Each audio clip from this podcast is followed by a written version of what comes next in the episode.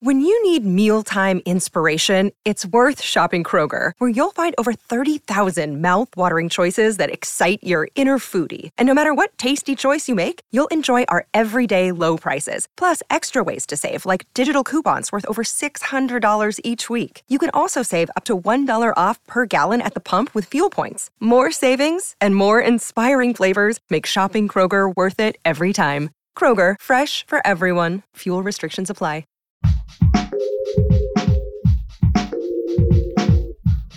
What if you could become a better person, not by working harder, but by taking one small step a day?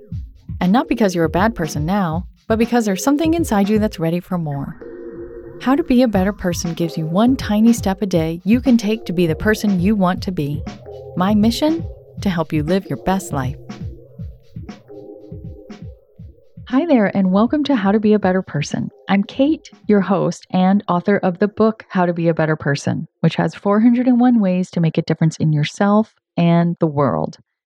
This week, we're talking about perfectionism, the subconscious expectation or need that everything be just so, especially you.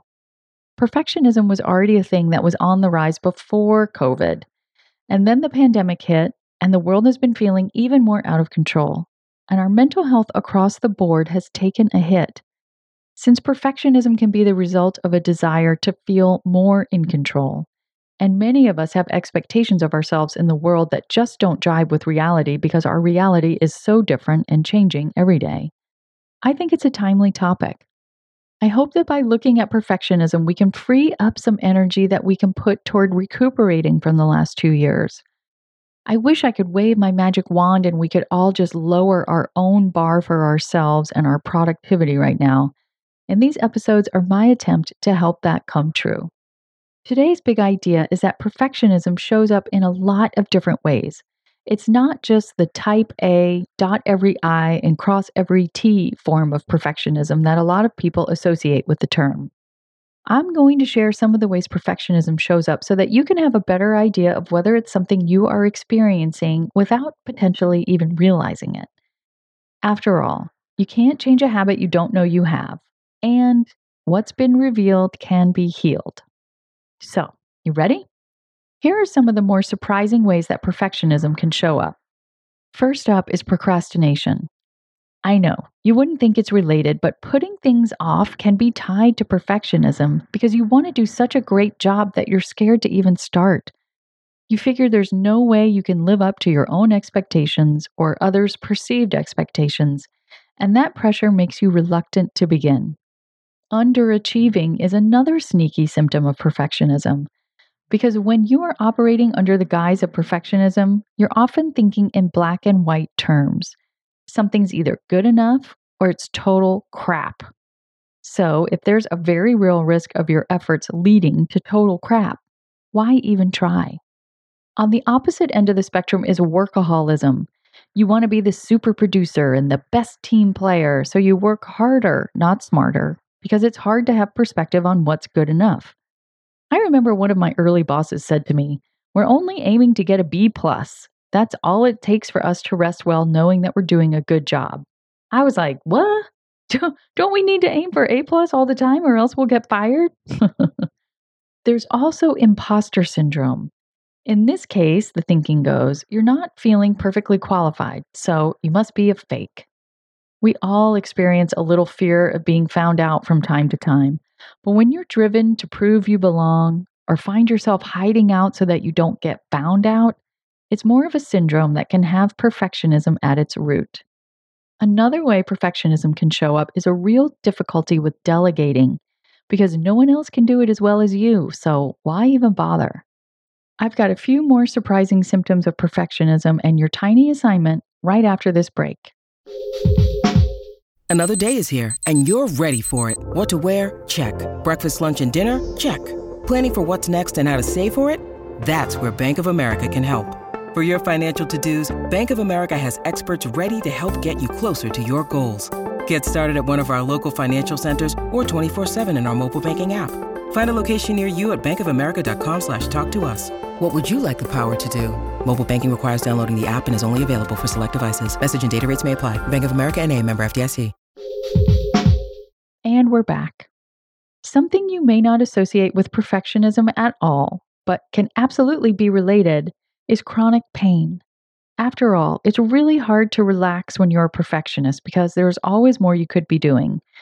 I am so guilty of this myself, trying to pack in as much as you can into your time and feeling anxious if you're not ticking things off the list. All that striving and tension and all that not resting can take root in your body and show up as headaches, backaches, and even low immunity because you're rarely truly resting, which is when you shore yourself up. You might also be acting out with the people you love simply because you're under so much internal pressure that you overreact to little things and maybe yell or even shove someone you care about. You could also be numbing out so that you don't think about how you're avoiding things because you're afraid of quote unquote failing at them. Recreational edibles, alcohol, lots of binge watching. These are all ways that you could be just distracting mm-hmm. yourself from the potential of failure. Your tiny assignment is to think honestly about these things and see if there's something in there that you're experiencing. Again, they are procrastinating, underachieving, workaholism, imposter syndrome, not delegating, numbing out, lashing out, experiencing physical tension, or feeling really worn down. Remember, like I talked about in yesterday's episode, perfectionism is an adaptation.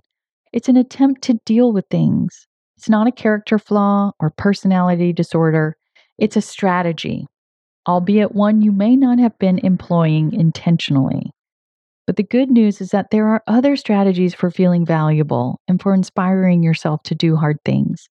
I'm super excited for tomorrow's episode when I'm interviewing someone who has devoted so much study and time to helping folks find their way out of their perfectionist tendencies and then find their way to a sense of inner worth. Her name is Tara Cousineau. She's a clinical psychologist at Harvard and the creator of the wildly popular course Overcoming Perfectionism Through Self Compassion. And she's going to share a really loving and effective way to work through perfectionism tomorrow. I sincerely hope you'll come back. Thanks for listening to How to Be a Better Person. Our theme song is Left for Deadish by Junior85. The podcast is mixed by Sound Advice Strategies. If you liked what you heard in this episode, share it with someone you think would like it too. Your voice matters. Also, How to Be a Better Person has an official newsletter that sends the past seven episodes, a sneak peek of the week ahead, and one well chosen meme to your inbox every Saturday morning. Sign up at beabetterpersonpodcast.com and click on Get Podcast News. I also love to hear from listeners. I mean, I love it. Send me an email by clicking on the Contact Kate button at beabetterpersonpodcast.com. Tweet me at Kate Han, K A T E H A N, or find me on Instagram at Kate Hanley Author. I look forward to connecting with you.